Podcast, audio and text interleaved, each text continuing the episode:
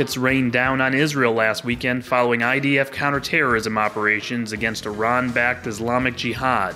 The bipartisan outcry from Capitol Hill we stand with Israel. Why are Americans generally supportive of Israel, and will we see that support continue? Joining us today, Walter Russell Mead, Wall Street Journal columnist, professor of national security, grand strategy, and author of a brand new book, The Arc of a Covenant. Don't push pause. You're listening to Jewish Insiders Limited Liability Podcast.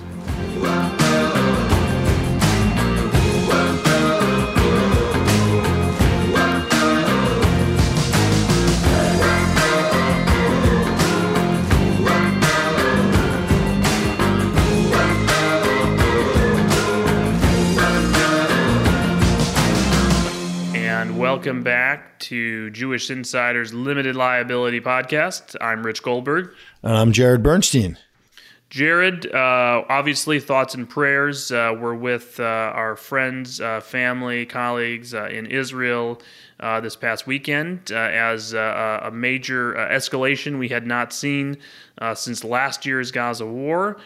this time, different target, different terrorist group involved, Palestinian Islamic Jihad backed by the Islamic Republic of Iran. Some major ongoing operations uh, within the West Bank over the last several weeks that the Israelis uh, have been engaged in, rooting out terror cells, uh, potentially Iranian and terror plans to try to take down the PA, undermine it in the West Bank, expand the power source of terrorist uh, organizations beyond Gaza.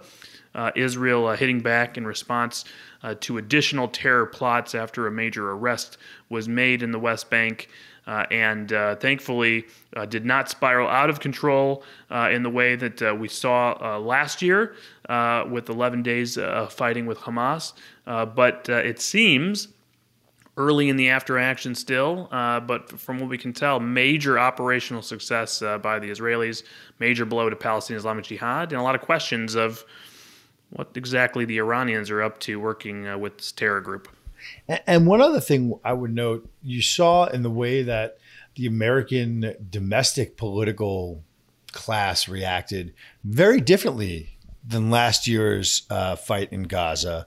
Not a lot of criticism of Israel. Um, you know, by and large, even sort of left wing progressives uh, assented to the idea that Israel had to defend itself here.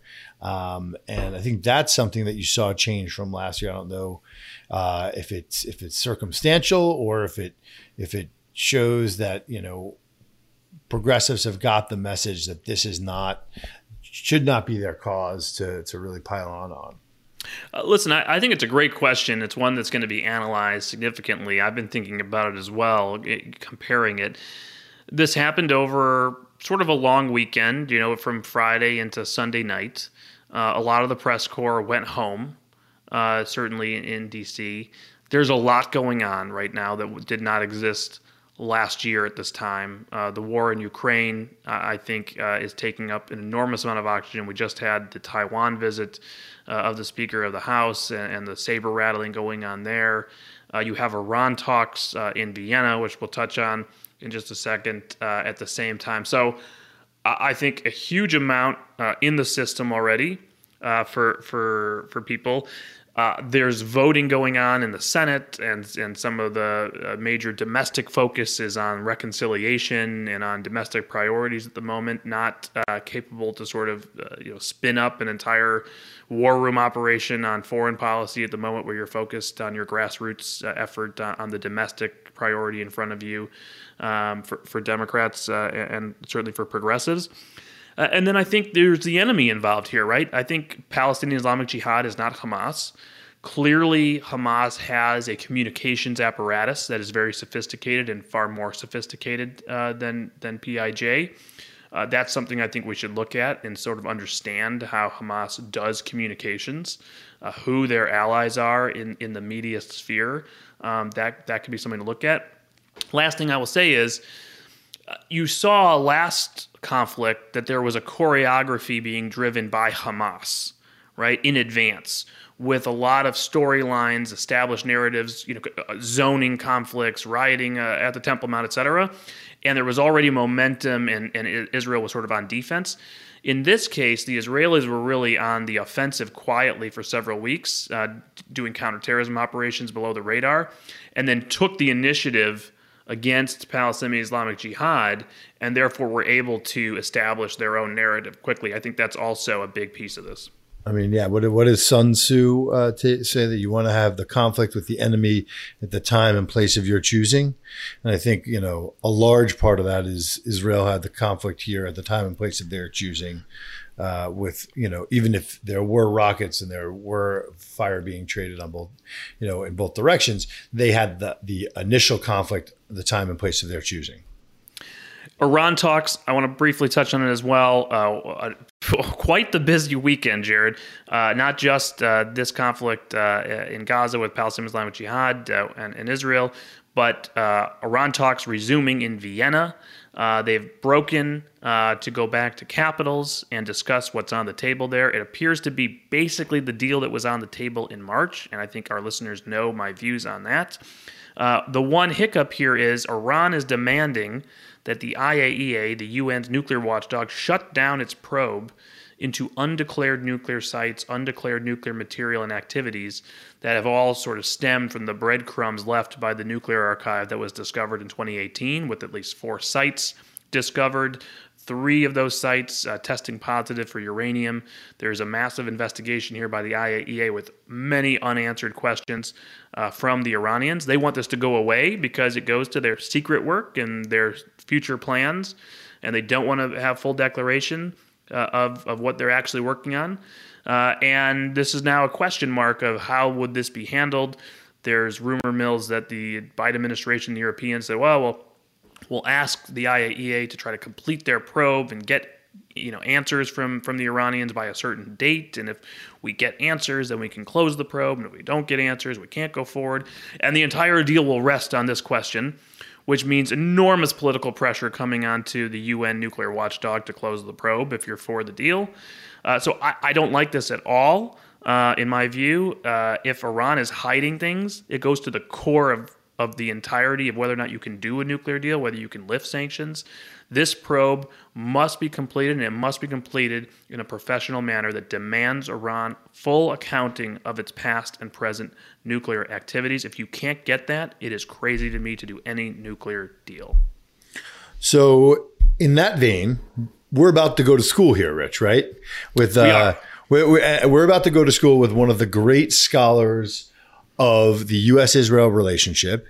Uh, and really somebody who spends a lot of time thinking about grand strategy, not just tactics, but what are we looking at over the 50 year time horizon, the 75 year time horizon.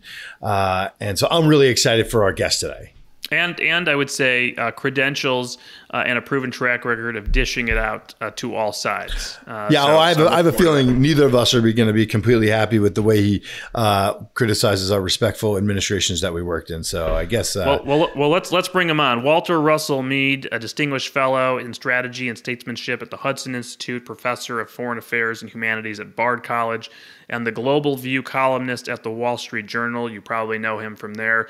formerly the Henry Kissinger Senior Fellow for U.S. Foreign Policy at the Council on Foreign Relations. Walter is the author of several books. His latest that we'll be talking about the Arc of a Covenant, the United States, Israel, and the fate of the Jewish people. He is a native of South Carolina, an honors graduate of Groton and Yale's, a founding board member of New America, and serves on the board of Freedom House.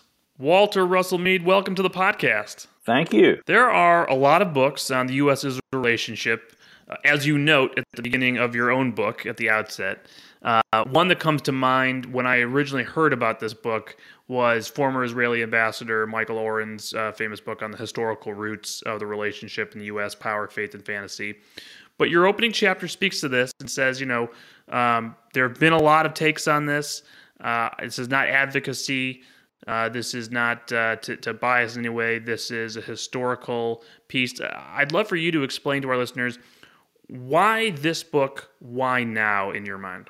I mean, for in terms of my writing it, it was, uh, I, I, felt that there were a lot of questions in the relationship that I didn't fully understand.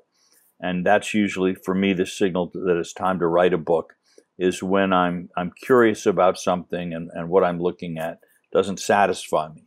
But as, why, as far as why readers might think we, we needed another book, one thing I'd say is if we look at the state of the discussion of the of the U.S. Israel relationship today, it's full of all kinds of, of myths and inaccuracies. Um, you know, there's this idea that somehow Israel, the U.S. and Israel have always been allies, and that Israel, in some ways, maybe its existence depends on a strong alliance with the United States. But you look at the history and the Israeli in the years when Israel really needed an ally the most in the 1950s, the United States wasn't there. Israel still managed to survive and even to flourish. Uh, then I think you look at American Middle East policy overall, and it's been pretty unsuccessful for quite a while. I would say in the in the 21st century, under both Republican and Democratic presidents, overall the United States has not been very effective in its Middle East policy, and yet we've been consumed by debate. Finally, I'd say look at the Middle East peace process, uh, the uh, peace negotiations between Israelis and Palestinians. I don't think in the history of the United States you've seen this much effort over this many years by presidents of so many different political persuasions and ideologies that has yielded so little. Why did we get so invested in the peace process and why did we get so little peace out of it? Those kinds of questions, it seems to me, just haven't been answered. And, and, you mentioned those are questions that were driving you. Are, are there any other questions that you had? So you, you, said you were dissatisfied. You know, right now you, you you had questions that you weren't getting answers to that you wanted to break into. Were those the the, the driving questions for you? Were were there other ones on your mind? Well, you know, there was also this sort of notion um, that somehow pro Israel, the United States is pro Israel, not because the national interest is leading us to that, but because some kind of lobby.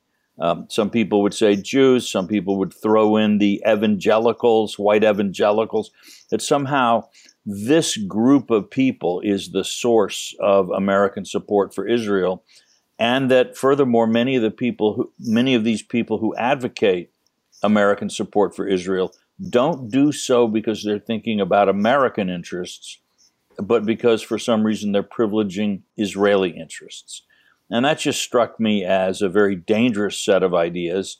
It, um, without saying that people who who um, propose these these ideas are necessarily anti-Semitic. I'm not trying to get into people's psychologies, as Queen Elizabeth I said, I will not make windows into men's souls. Um, nevertheless, these arguments often derive from sort of, you know, deep anti Semitic tropes that are embedded in Western culture. And it's a little bit alarming to see these things coming back. So, Walter, perfect segue to my next question. Your early chapters center on views of Zionism, both in the old country and how it's emerged within the, the broader context of Americanism. And in America, we're seeing a huge surge in anti Semitism. As a historian, how do you view the role of anti Semitism within the con- that context of American history? And are we seeing a change in that nature today? Well, it's there are two things I think that are that are important to remember about anti-Semitism in American history.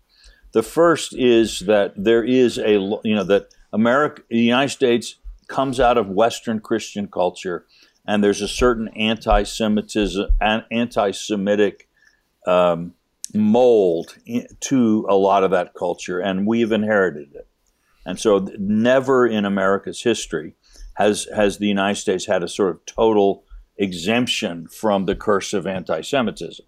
But at the same time, pretty consistently, America has been less anti Semitic than many European countries. Anti Semitism, for all its virulence, has not had quite the same impact here that it's had in some other places. That said, it's also true that anti Semitism in America has risen and fallen in waves. That probably the peak in American history of anti Semitism was in the 1930s and 40s. Another peak would have been in sort of the 1880s and 90s. Um, and to some degree, what we're seeing now is a kind of a, a rise, though not yet, I think, to those levels. My own sense of, of that is that it's when people have lost faith in the promise of America, they often sort of turn to um, conspiracy theories, to some idea, you know, who were the who are the puppet masters controlling our fate? Why are things not going the way we'd like them to go? And at these moments of American self doubt, and when when this basic ideas of American life are, are kind of being contested more vigorously than usual, that's when anti Semitism, both on the left and on the right, tends to reappear.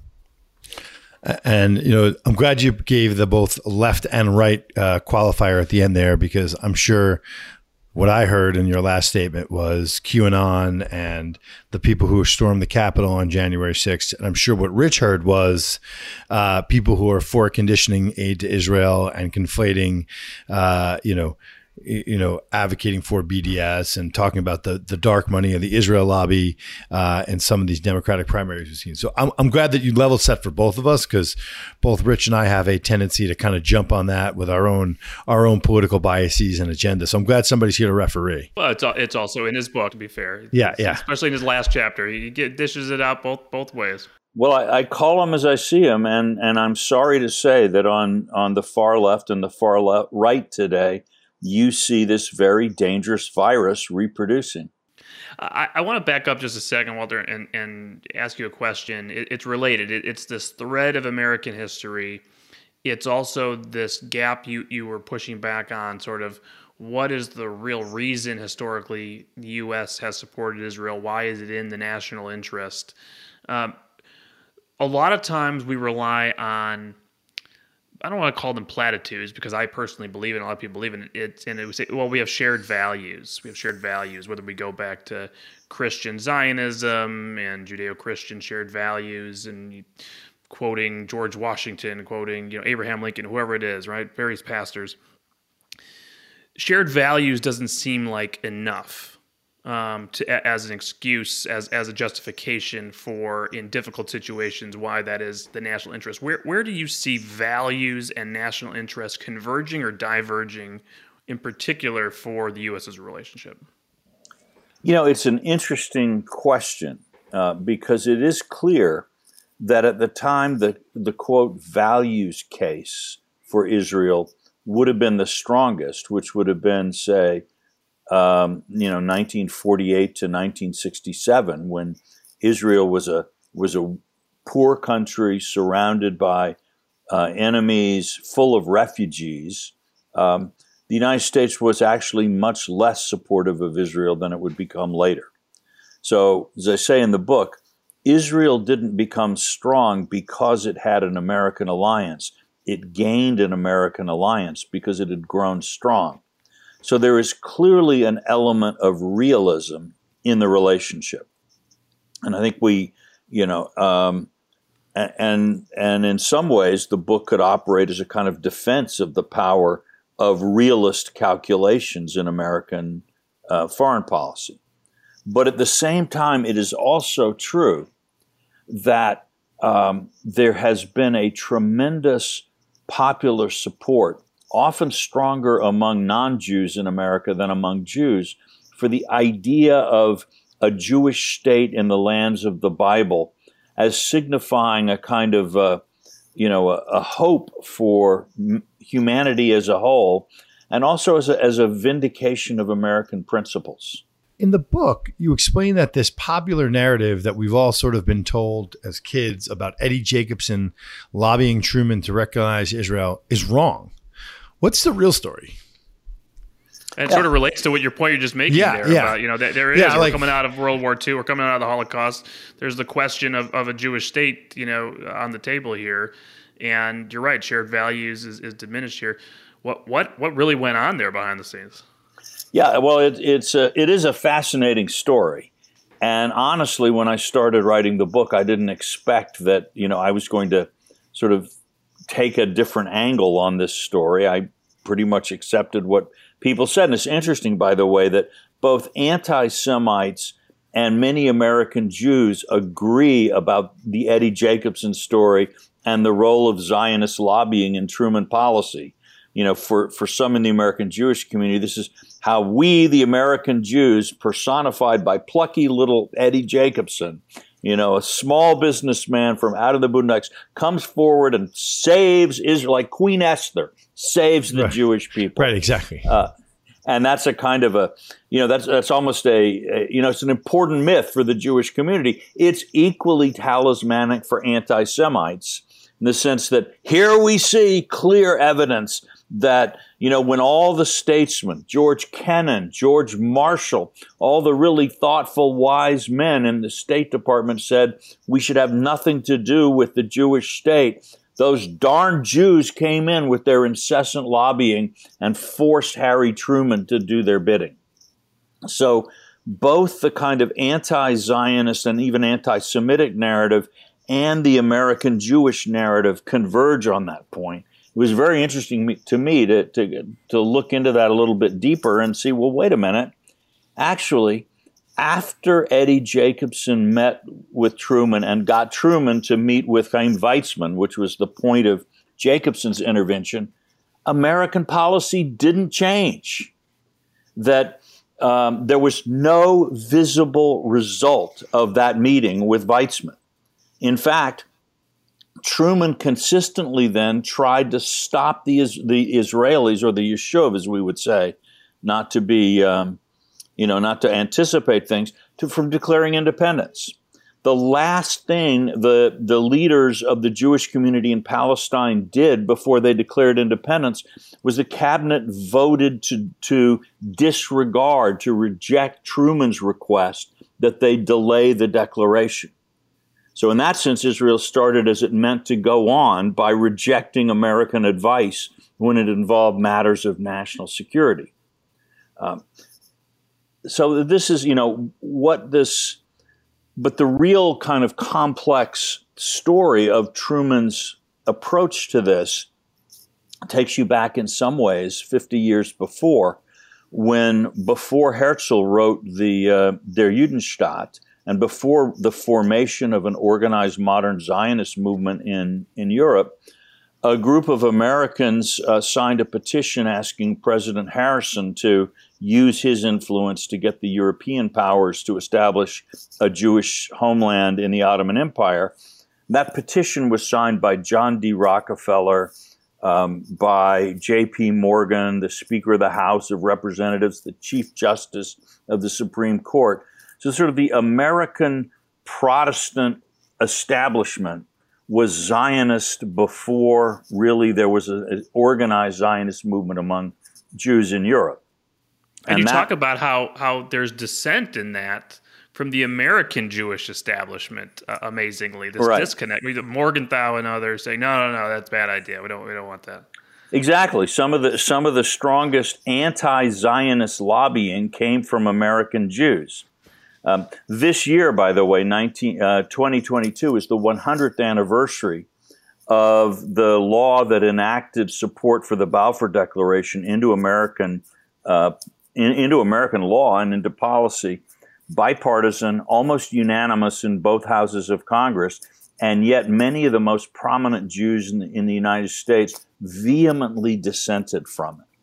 So the historically the impetus for at least a limited conditional support for the Zionist movement in the United States actually does not come from American Jews.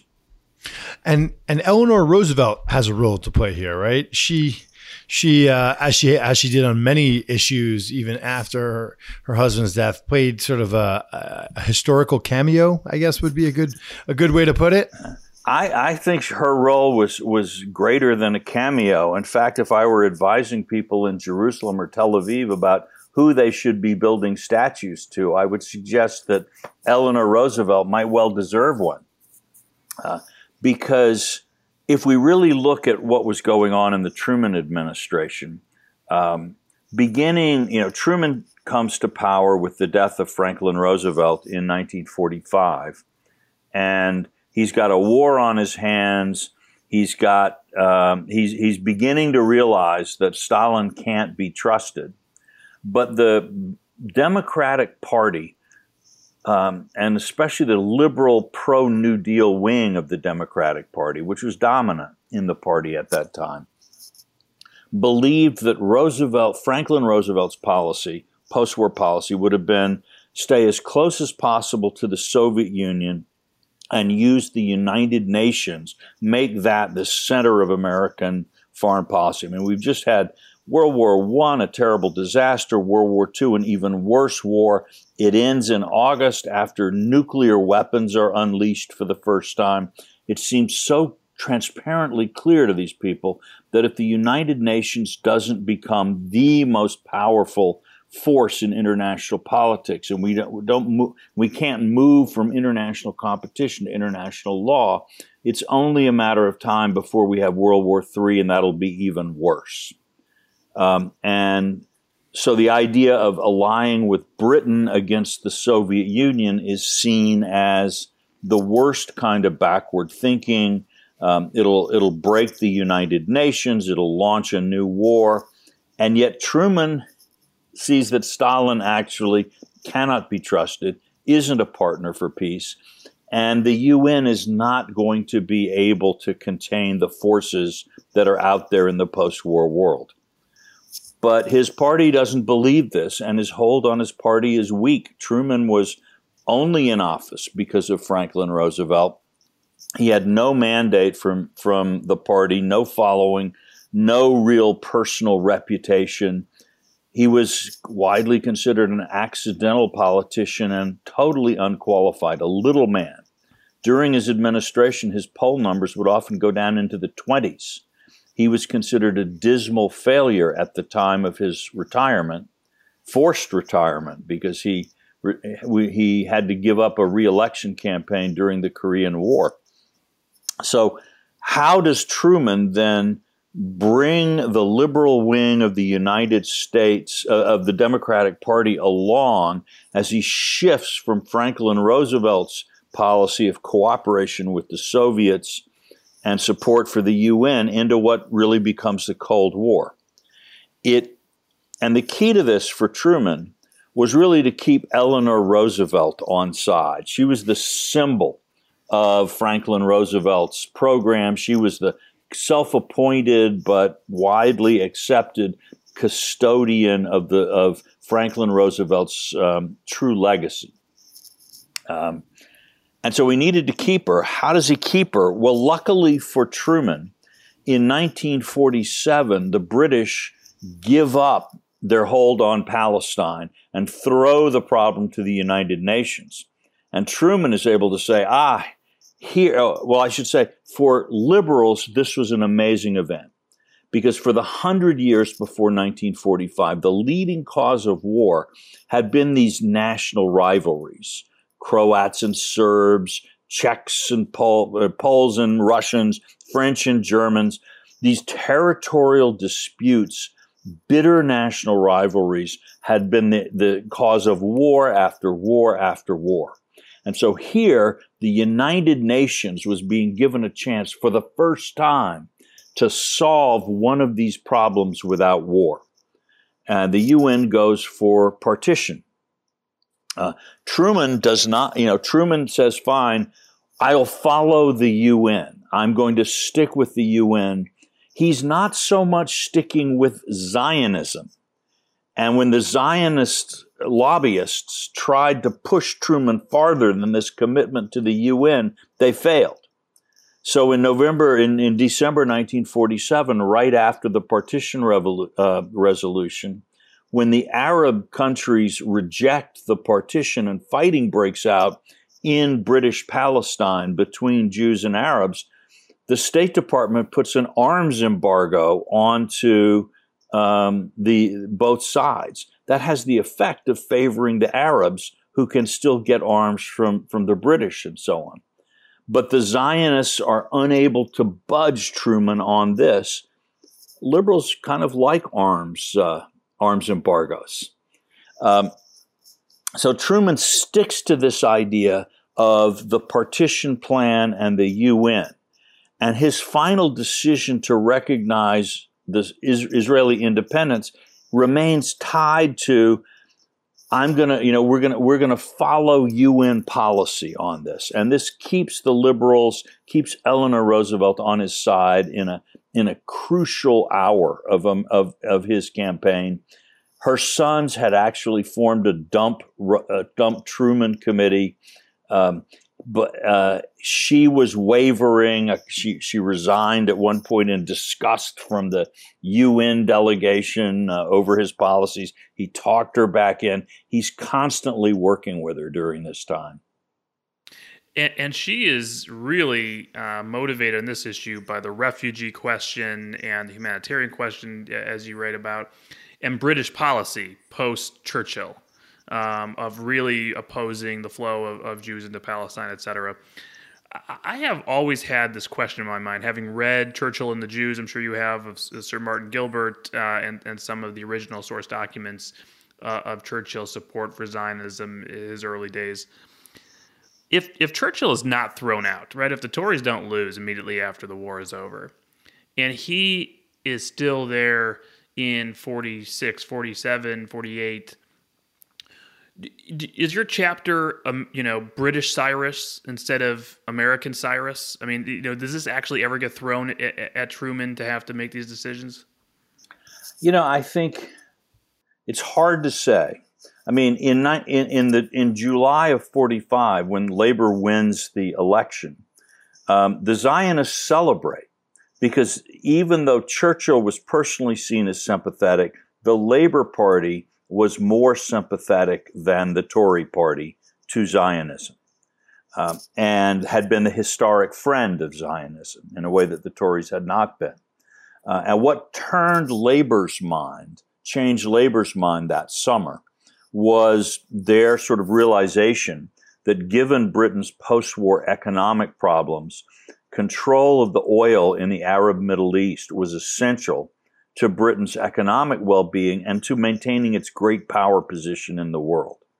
And so they began to, and, and their fear was not so much specific, a specific opposition to a Jewish state, but their feeling that if they failed to stop Jewish immigration and failed to stop the emergence of a Jewish state, this would radicalize Arab opinion. And in a sense, you know, the Arabs would no longer have see any reason to cooperate with British policy or the British government, and pro British regimes would fall and anti British regimes would take their place. Britain would lose control of the oil. Um, it, I hate to say it, but that's the kind of logic that would have made a lot of sense to Winston Churchill. So, um, and in Britain's, and, and he was, if anything, a more convinced British imperialist than Labour was he would probably have tried. Um, he might have been more agile. He would have understood the importance of this issue in American public opinion. And of course, Truman, as as I say in the book, Truman never actually called for an independent Jewish state. He never, um, you know, that was never part of the fight between the British and the Americans. It was really over sort of a 100,000 visas that Truman had asked the British to give for, for displaced Jews to get there. Churchill probably would have tried harder to find a way to give Truman enough so that he could avoid a clash. But um, I think his, also, by the way, the assassination of, of Churchill's friend, Lord Moyne, um, in I think what was it 1944. I'm I'm, I'm not quite sure. I think uh, also observers have noted that that Churchill's sympathy for Zionism cooled after that. Moyne, Lord Moyne had been working on some kind of complex federative scheme that Churchill hoped could sort of reconcile Jewish aspirations with British policy after the war. So, Walter, question about um, you know, you go through several modern eras of U.S. policy towards Israel in the book.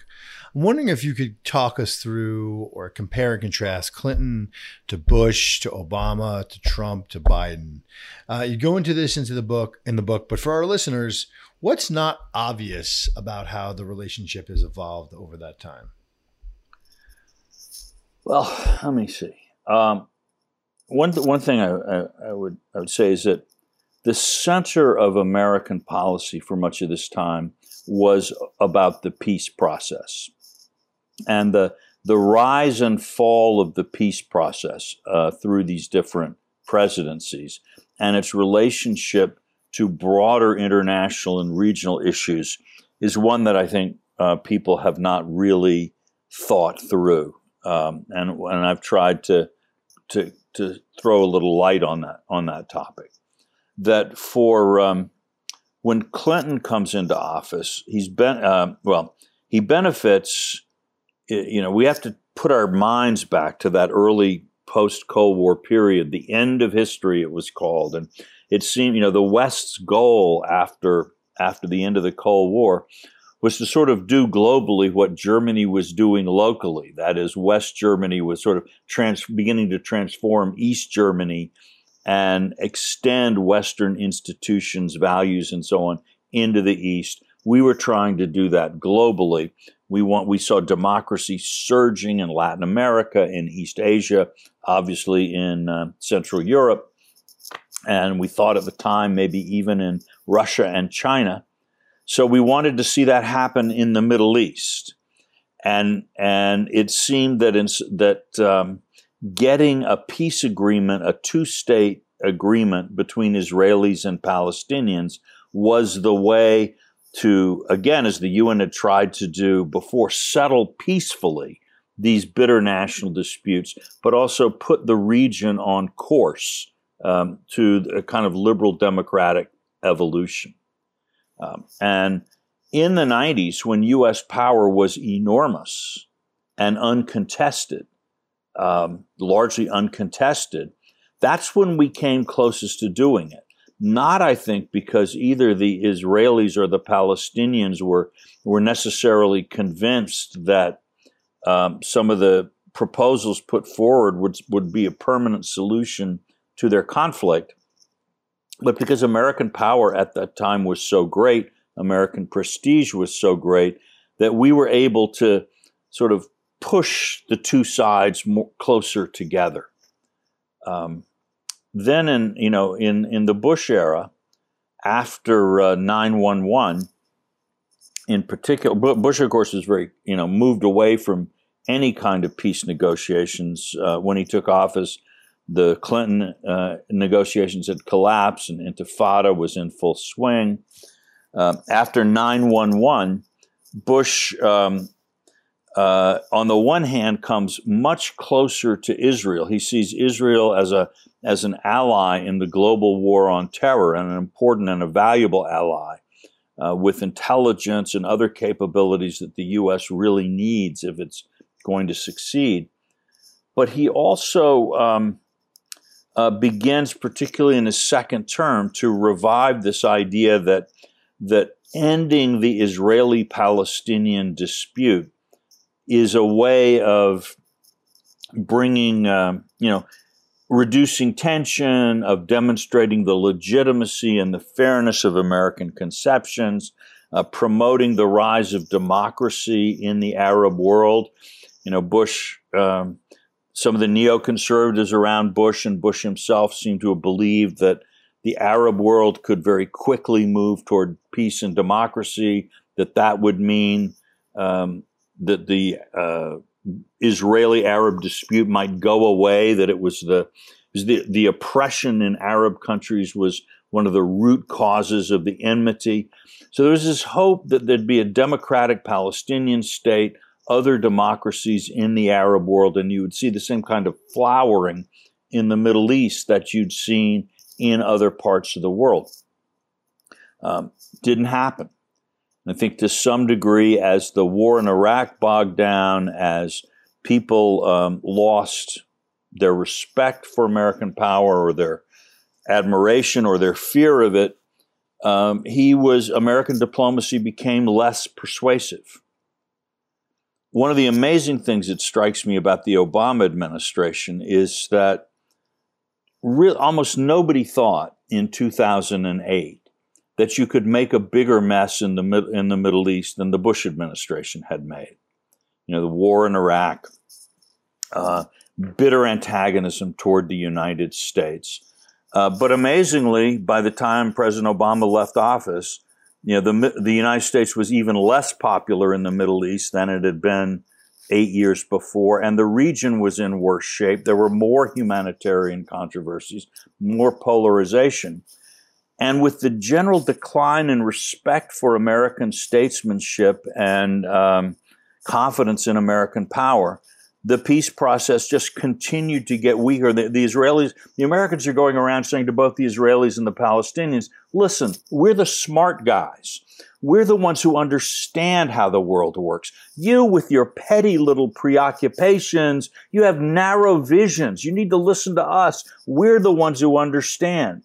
Both the Israelis and the Palestinians look at the Americans at this point and they can't believe that people could be this stupid or narcissistic. They see Libya in flames after the humanitarian intervention. They see the horror in Syria. Um, they see the complete bungling of the response to the Arab Spring, the, the sort of tragic tragicomedy of American policy in Egypt with respect to the Arab Spring. Nobody in the Middle East thinks that the Americans have any clue what they're doing at this point. And naturally enough, the peace process really under Obama is essentially farcical on both sides. Um, under Trump, interestingly, you get the Abraham Accords, something that um, American presidents for decades might have really longed to see a reconciliation between Arabs and Jews. But a lot of this, a lot of what's driving the Abraham Accords was certainly not respect for the statesmanship of Jared Kushner or Donald Trump, um, but rather a common sense among Arabs and Israelis that the Americans were becoming so weak and unreliable vis a vis Iran that the conservative Arab states and the Israelis needed to stick together. That the, the foundation of the Abraham Accords is not respect for America or a sense of common purpose with America. It's it, the foundation is a fear that the United States is either leaving the Middle East or engage or making a deal over the head of its old allies with Iran, or is just has has lost its its compass so that it'll policy swings widely from Obama to Trump to Biden without ever accomplishing very much. So in, in, that sense, the Abraham Accords are part of an adjustment to the failure of American foreign policy uh, or lack of American strategy. Walter, uh, we're we're here at present day now in that sort of arc there, and I want to ask you just a couple of um, modern day analysis questions. Uh, Walter Mead, the uh, the Wall Street Journal columnist now. Um, two questions. I think Jarrod's going to ask you the second one, then we'll get to our lightning round. The first is is sort of a big question, um, trying to boil it down, and that is, where is America in our grand strategy today in the Middle East under Joe Biden? Uh, the president just went to the Middle East. He went to Israel. He went to Saudi Arabia. Uh, do, do, you see him having a grand strategy in his foreign policy, let alone the Middle East in that grand strategy? And for those who are listening or for those who are out there who are in that camp, either on the right or the left, of we do want to get out of the Middle East, whether it's the endless wars chant or it's the Asia first camp of, you know, we, we have to focus on the war with China. We have no, no business being there anymore. China and Russia seem to have a grand strategy that includes the Middle East, yet we don't seem to, in my view. What is your analysis so far of the Biden administration strategy in the Middle East? Is it working? Where is it going? How do you rate the president's visit to the region? That's a lot of questions in one question, but but I'll see where you take it. Well, I guess I'd say that what we're seeing now is the Biden administration had a grand strategy for the Middle East and for the world at the start, but it hasn't worked. And so now they're trying to figure out what to do next and trying to shift gears. The original strategy was they're going to park Russia, that is, reach some kind of an accommodation with Putin that will keep Russia from causing trouble. They're going to get Iran back into the JCPOA and stabilize the Middle East that way. And then with those two theaters quiet, go- they would be able to focus on China, which they saw as the main issue. Um, and I think added to that was a special animus towards Saudi Arabia that's actually been building up in the Democratic Party uh, really since the 1950s. That is, Saudi Arabia um, originally actually Democrats hated Saudi Arabia in part because it was seen as one of the reasons why Republicans, presumably under the sway of the oil companies, didn't do more to support Israel in the 1950s. It was seen that Saudis with the oil companies were pulling American foreign policy away from the democratic, noble Israelis to um, Arab uh, dictators and so on and, and monarchs and so on and so forth. Then you add to that the impact of the 1970s rise of OPEC, the impact of high oil prices on um, the living standards of average Americans in that decade, tremendous populist dislike of Saudi Arabia. You add to that the number of Saudis that were involved in the 911 attacks, the uh, links between the Saudi royal family and the Bush family. And now you've really got the fire burning. And then you add to that um, climate change, green activists believing that fossil fuels, you know, pose an imminent threat to human civilization. And here's Saudi Arabia, the gra- the grand master of fossil fuel production. It's it's sort of every possible element of the Democratic Party looks on this with loathing and disdain. Now you throw in the murder of Jamal Khashoggi. And let me say, as an American newspaper columnist, I am against foreign governments uh, attacking American newspaper columnists. And, you know, not a great idea. But nevertheless, it was a, it was a, it's more than a trifecta. It's a quintfecta or something. And so Biden rode that horse in to be anti Saudi is to make human rights activists go- feel good. It's um, uh, Saudi as the opponent of the Iran deal is also good. Close links between Saudis and the Trump family, the Kushners also adding to it. It was, it, you couldn't stay away from it politically. Uh, then, however, once in office, some things happened that you didn't expect. Obviously, one of them being that instead of being parked, Putin invades Ukraine, setting off an energy crisis and inflationary spiral. But also, Iran is clearly not that interested in the JCPOA. Now, as we speak, it's possible, you know, that I've called the JCPOA the Schrodinger's cat of diplomacy, and we still haven't opened the box there's been a kind of a dead cat smell coming out of that box for a while, but we haven't opened it. The cat may just pop out of there alive one of these days. But in any case, the, the regional stabilization that they'd hoped for isn't there. And they need the oil. They need the Saudis to pump. They need help. So we're seeing the Biden administration has moved back to something like a more conventional American policy in the Middle East of the conservative Arab states plus Israel as the kind of foundation of the American pres- regional presence. And we've seen a new appreciation of the importance of oil and fossil fuels in geopolitics, regardless of one's feelings about climate change or the, or the future. So there's been a change. Uh, it's not clear yet how that's going to work out.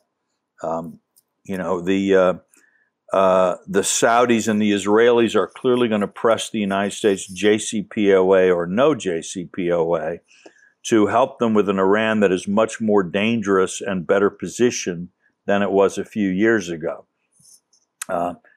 The the Biden administration is going to want to minimize its commitments in the Middle East for all kinds of reasons, but it may not have as much choice as it would like. So I think it's learned that it has to be engaged, if only to try to prevent a deeper engagement. Walter, we're going to transition you to the lightning round. We do for everybody some lighthearted questions uh, from Jarrod and myself. Uh, I'll start it off. Do you have a favorite Yiddish word or phrase in your vocabulary? And profanity is allowed as long as it's in Yiddish. Well, that that won't help me very much. Favorite. you can also Favorite. offer other languages of the region Hebrew, uh, Arabic. uh, we, we, we have made those exceptions in the past as necessary. Man, you should never ask a scholar a quick answer, you know, a quick answer question. Uh, Do you have a grand I, you know, strategy analysis always, of Yiddish language? No. Look, I do remember I had a friend at one point who was taking, decided she wanted to learn Yiddish. She had, you know, family. It was once a family language. And she tar- started taking the language, you know, listening to language tapes. And what she told me was amazing because, you know, you take most languages and, you know, you get like, hello, how are you? How's your friend? Um, you know, those kinds of things. My she language her, tape, by the way, growing up was, uh, it was head, foot, my head, my foot, my head hurts me, my foot hurts me. That right. was side A. That was side right. A. Right. Well, hers was apparently so, you know, how's your grandmother? Not so good, I'm afraid.